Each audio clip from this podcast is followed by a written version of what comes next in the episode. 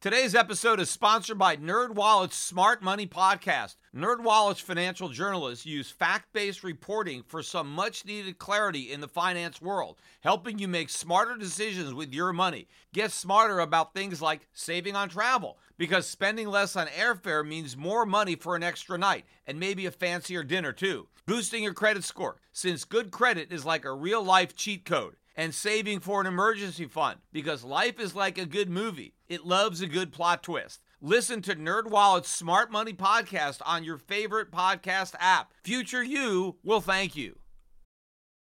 The Peter Schiff Show.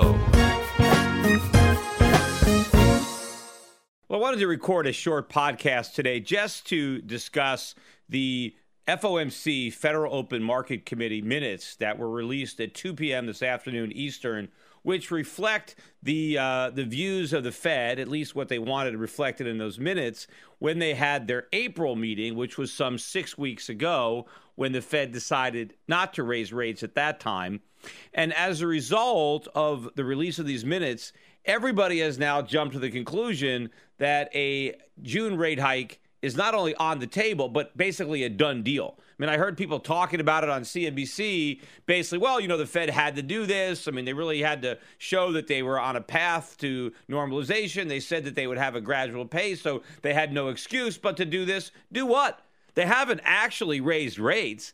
They've just talked about it. Let me read you the statement that they made about rates. They said that most participants judged that if incoming data were consistent with economic growth picking up in the second quarter, labor market conditions continue to strengthen, and the inflation rate makes progress towards two percent. I mean, that's already happened, right? But anyway, if, if these things happen, if the economy picks up, and if the labor market continues to strengthen, then it likely would be appropriate for the committee to increase the target rate in June.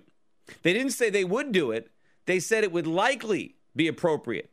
Now, likely doesn't mean definitely. And appropriate doesn't mean they're going to do it. Because A, even if they determine that it's appropriate, just because it's appropriate doesn't mean they're going to do it. Because they do a lot of things that aren't appropriate. And again, likely that even if it is appropriate, they may not do it. They likely may do it, but they may not. But again, what did they say first in order for it to happen? Because before you even get to the likely and appropriate part of this statement, two things also has to happen, or three things if you want to count inflation. But inflation has already happened, so forget about that. We got inflation. I mean, they'll pretend that we don't have it, but forgetting about that, let's go to the other two things that have to happen. The economy has to pick up in the second quarter. Well, it doesn't look likely that that's going to happen. I mean, it's possible that we could get a second quarter that's stronger than the horrible quarter we got in Q one. But if we got one, one and a half percent economic growth in Q two, I mean, is that picking up? I mean, it's still way below what the Fed was anticipating at the end of last year when they hiked rates. And certainly if you averaged the second quarter with the first quarter, no matter what the second quarter is, it's still going to average out to be a very, very weak Uh, first half of the year. But also, the Fed said that in addition to the e- economy picking up in the second quarter, they also want to see that labor conditions have continued to strengthen. Now, remember, this was six weeks ago. This was before the April jobs number, which was a disaster, right? We got the April jobs number at the beginning of May. The Fed didn't know what the April jobs number was when they had this meeting. And everybody expected two hundred thousand jobs to be created, I'm sure, including the Fed. We only got one hundred sixty thousand. But more importantly, the internals were lousy. You know, we had the big jump uh, or drop, rather, in labor force participation. We revised down the previous jump up in, in average hourly earnings. It was a lousy report. Then we also got the announced layoff number, which was another big number. We've now started the year with the most announced layoffs since the Great Recession. And we just got three weeks in a row of increasing unemployment claims, uh, the most recent, the highest in a year or two. But more importantly, the three-week jump, because we were up three weeks in a row, and that was the biggest spike in the unemployment rate in eleven years. So when it comes to the job market, so far, all the news that has come out since these meetings has been bad. And most of the economic news that has come out has been bad. Not only the news that's being released from the government, but look at all the terrible sales that are being reported. The uh, bombshell of the day was from Target, which still managed to beat their earnings forecast because they had lowered them so much. But the revenues missed, even though they had already diminished expectations. The stock was down at one point during the day. It was down over ten percent. It closed down about seven point six percent. It's still down about twenty percent in less than a month. Uh, but this is just the latest retailer to blow up. They're blowing up one after another. And, of course, more and more retailers just continue to make new fifty-two week lows today. In fact, new multi-year lows. A lot of these stocks are half of what they were, uh, you know, less than a year ago. But we're getting lots of bad economic news from the retailers. We're getting bad economic news in general in the government statistics. We got bad uh, news coming out on the labor market. Yet everybody who heard this immediately said, oh, the Fed's going to raise rates. Why?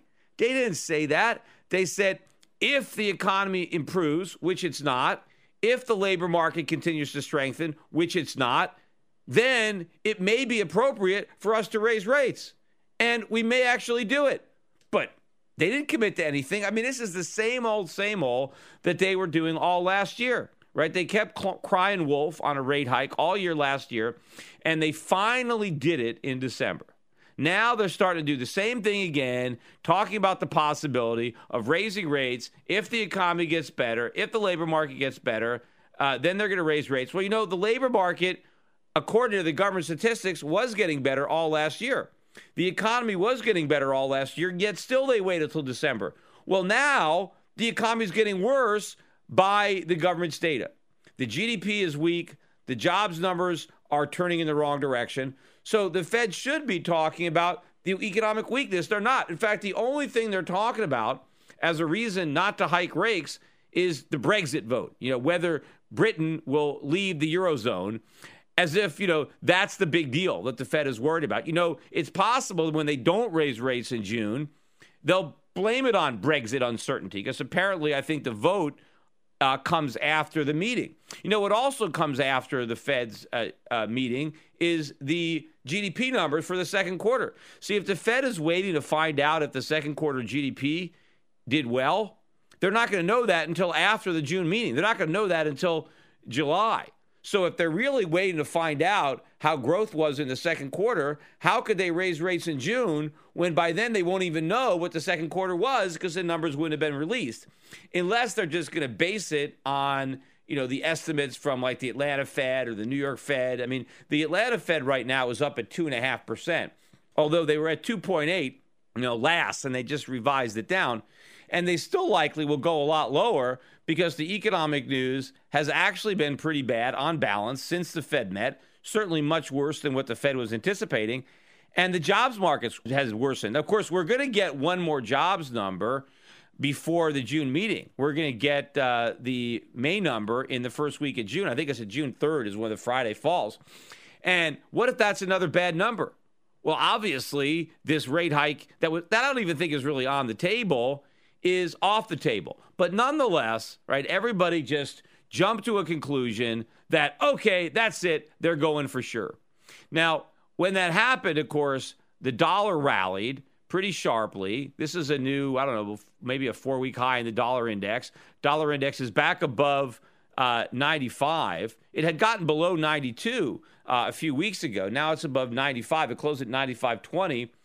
And gold got clobbered. Gold was down just over twenty bucks, still above twelve fifty though, uh, which I think is pretty encouraging. twelve fifty-eight was uh, the close. Silver down thirty-five cents, sixteen eighty-eight. Gold and silver stocks, they got obliterated. I mean, most of the gold and silver stocks were down eight to ten percent on the day. I mean, that is a huge move. But remember, I told you this on earlier podcasts, the biggest moves in a bull market are down. And the biggest moves in a bear market are up. And that's what you've got. You've got these huge moves that are there to shake out the weak hands, shake out the speculators. And, you know, all this rate hike talk, this is just a bunch of talk, but it provides the fear in the wall of worry that this bull market is climbing. Because the reality of it is even if the Fed raises rates in June. And I'm not saying it's impossible. I just don't think it's very likely that they're going to do it. And in fact, I don't think most stock market traders believe it either. Even though the foreign exchange market sold, or the dollar rallied and gold sold off, the Dow was barely down on the day. I mean, at one point it was down over one hundred, uh, but it closed down, you know, single digits. And the NASDAQ was actually up twenty-three points. If the stock market really understood that this was a done deal, they might have rolled over. But maybe it's because we were already at a two-month low and we had some short covering. You know, the financials all rallied as if this rate hike is somehow good for the banks. It's not. People think, oh, higher interest rates are good for the banks. Yeah, not when all the loans default, not when the real estate market tanks and they don't no, no longer have any collateral. Look, low interest rates were good for the banks, right? How are high interest rates going to be good for the banks? You can't have it both ways. I think it's the low interest rates that have been propping these things up. And so any meaningful increase in interest rates is not a positive for the financials. It's just wishful thinking uh, that these financials are going to do well when the Fed raises rates. But if the markets really thought it was a done deal, I think the market would have gone down more, although we still might. I mean, this is just the first day. And in fact, if the markets continue to sell off between now and the June meeting, then even if the Fed was going to raise rates, it ain't going to happen. Because remember, they talk about financial conditions tightening, and that means the stock market go down. See, that's what happens. The Fed talks about raising rates, and then the stock market tanks, and then the Fed doesn't raise rates, and then the stock market goes back up. I mean, if anything, maybe this was kind of a trial balloon that the Fed wanted to float to see how the market would react to a potential rate hike. And if the balloon blows up, if the market goes down, well, then they don't hike rates. And of course, if they don't hike rates in June, I guess they're setting this market up for a big rally, which maybe is what the Fed wants, because now you're going into the conventions over the summer, and then you got, you know, the election in the fall. But that is another reason, in theory, that the Fed might raise rates in June, because that's really the last time they can do it and have some distance between the rate hike and the election. Uh, so it's possible they might go in June. And if they do raise rates in June, it's probably, again, one and done for the year, because they're not going to do it again in September. Is it possible they can do it in December after the election? In theory, but I think in reality, we'll be knee-deep in this recession by then. And, of course, there'll be no neat reason for the Fed to pretend that everything is great when the results of the election are already over. And and so I think the Fed can pull out the stop. So I doubt we're going to get another rate hike. So we had one rate hike last year, and if we have one more this year, that's nothing. I mean, that means the, the rate will still be a half of a percent to three quarters. We won't even be back to one percent, and we'll be in a se- severe recession, and the Fed will be cutting rates. But that rate hike, even if it comes, is not bearish for gold, nor is it bullish for the dollar. What happened the last time the Fed raised rates? After a knee-jerk reaction, we had a huge rally in gold and a big drop in the dollar. Why wouldn't the same thing happen if the Fed raised rates by another quarter point? I think it would, because I think the reason that the dollar rallied for three years and gold fell for those three years is because the markets were anticipating much more in the way of tightening than the Fed is delivering. The markets believed we had a much stronger recovery than we actually do, and therefore they believed the Fed would be hiking rates, not only hiking rates actually, but shrinking its balance sheet, unwinding its balance sheet. There's no more talk about that at all. That's completely gone by the wayside.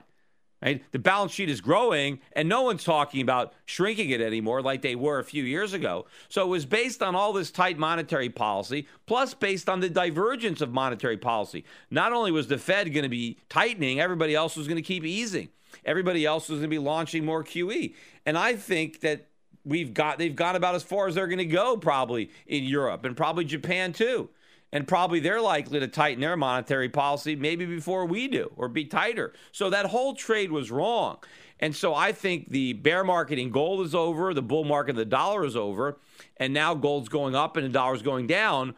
But the prospect of future rate hikes is what's dangling out there, which is that is supplying the fear, right? That's keeping these markets in check, keeping the bullishness from running rampant, because people are like, oh no, the Fed's going to raise rates. That's going to make gold go down. No, it's not, because they're not going to raise them enough, because inflation is always going to be out in front of the Fed. They're behind the curve. They're never going to actually get out in front of it. The rate hikes are not going to be big enough to create positive real rates, which would be where the interest rate is higher than the inflation rate, because even if the Fed raises rates to three quarters of one percent, even by the government's estimate, we got two percent inflation. So if the interest rate is less than two, you got negative rates. Negative rates, negative real rates are bullish for gold. And so none of these rate hikes, if they come, are going to be uh, bearish for gold. And in fact, if the stock market sells off as a result of the rate hike, which I believe it will, because that's exactly what happened the last time the Fed raised rates, that's bullish for gold, because people now buy gold as a safe haven from the tanking stock market. So the fact that the gold market and the dollar is what has the big reaction to the rate hike rumors shows me that traders still don't get it. Because remember, before the Fed rate hiked rates in December, it was the currency markets that were worried, right? The, the gold markets, but the stock market was shrugging it off. Hey, everything's going to be fine. We've got nothing to fear from a rate hike, right? And then the market tanked after the fact. But prior to that, when the Fed was bluffing a September rate hike and the market sold off going into that, the Fed didn't hike. The, one of the only reasons they hiked in December was because they thought the market was blessing the hike. And I said that at the time. And I said, if they're betting on that, they're wrong, because the market's not going to like the hike. And the market's not going to like this hike any better. In fact, it's probably going to like it even worse, which is another reason why the Fed probably won't do it. But if the stock market sells off between now and the June meeting, then there's no way they hike. But if for some reason the delusion persists and the stock market actually rallies between now and June, because apparently they're okay with a rate hike, and then the Fed actually hikes rates, they're going to, you know, throw up on it just like they did the last time. But I think that'll be another buying opportunity in gold, assuming that gold actually sells off between now and then, which it might not do. I mean, it could easily just rally back as people come to the same conclusion that I have, that the rate hike's not going to matter. Because even if they raise rates, it's too little too late. And ultimately, whatever they do is temporary, because we're very close to the next recession if we're not already there. So the rate hikes are not permanent. They're temporary. So they hike it, and then immediately they have to ease. And that is going to be extremely bullish for gold, because this easing cycle is going to be huge, because they're going to take back. Well, first they're going to start talking about cutting rates. Then they're going to cut them. Then they're going to talk about Q E. Then they're going to do it. Then they're going to talk about expanding it. Then they're going to do it. Then they might ease. I mean, they have all these things they're going to do, and all this stuff is going to be extremely bullish for gold and very bearish uh, for the dollar. So if anything, yeah, we've got this pullback in the metals. Maybe it'll go on for another day or two. There's no way to know. Remember, these markets, as I said on the podcast yesterday, we've come a long way. I mean, these mining stocks have moved up dramatically, particularly some of these silver names I mentioned yesterday. They've moved up dramatically uh, this year. So they're entitled to a decline. Nothing goes up in a straight line. And again, you got to keep people honest. It can't be that easy to make money. You can't just buy it and have it go up every day. There's got to be some fear. There's got to be a two-way risk in the market that the stocks go down as well as up. And that's what happens now. And I think, again, that's being interjected by all this rate hike talk. But again, I think it's just talk. I think it's, uh, you know, the, the, the boys at the Fed or the girls crying wolf, and the village idiots over there on Wall Street, every time they cry wolf, they believe it. And yes, there was a wolf. Finally, we got one wolf in uh, in December. But, you know, there was a lot of crying before that little wolf finally showed up. And now, even if they raise rates in December, it's six months. Remember, when they raised rates in December, they were initially talking about four rate hikes this year. No way that's going to happen. Even if we get one in June, the earliest we would get the next one would be December. And I think by then, there's no way they're going to be raising rates. Everybody's going to know that they're going to be cutting.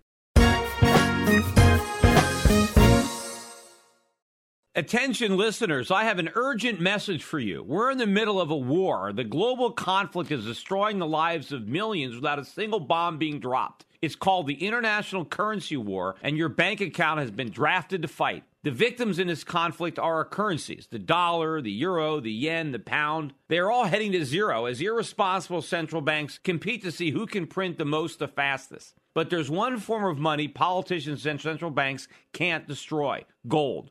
Today, it's more important than ever to understand the value of gold in your portfolio and to keep a close eye on major market developments. Subscribe to my monthly videocast, and you'll be the first to hear my latest analysis on gold investing and the currency wars. Visit gold video cast dot com right now to subscribe for free. I call the dot-com bust, then the housing bust, and I advise clients to diversify into foreign equities and hard assets while the rest of Wall Street laughed at me. Now I want to keep you up to date on the next crisis that is brewing. My Gold Videocast also includes personal interviews I've conducted with other contrarian investors like Jim Rickards and Axel Merk. Gold has gone up two hundred fifty-six percent since two thousand three, but it has a lot further to go. Don't miss the rally. You can prosper during this time of currency wars, but only if you stay educated. Get a free subscription to my Gold Videocast at gold videocast dot com. That's gold videocast dot com. There's so much factually incorrect information and underreporting by legacy media today. Shouldn't there be truth in media? Well, there is. Truth in Media. Recently, a novel thought is now a reality with truth in media dot com. Led by award-winning journalist Ben Swan, truth in media dot com is the source for uninfluenced, reliable, fearless news, where journalists pursue real questions, not conspiracies. Make truth in media dot com your default browser's homepage today and get breaking news and commentary that speaks to truth to power. It's also where you can tune into the Peter Schiff Show every week. Visit truth in media dot com today. That's truth in media dot com. Access to Truth in Media R S feed by visiting truth in media dot com forward slash feed.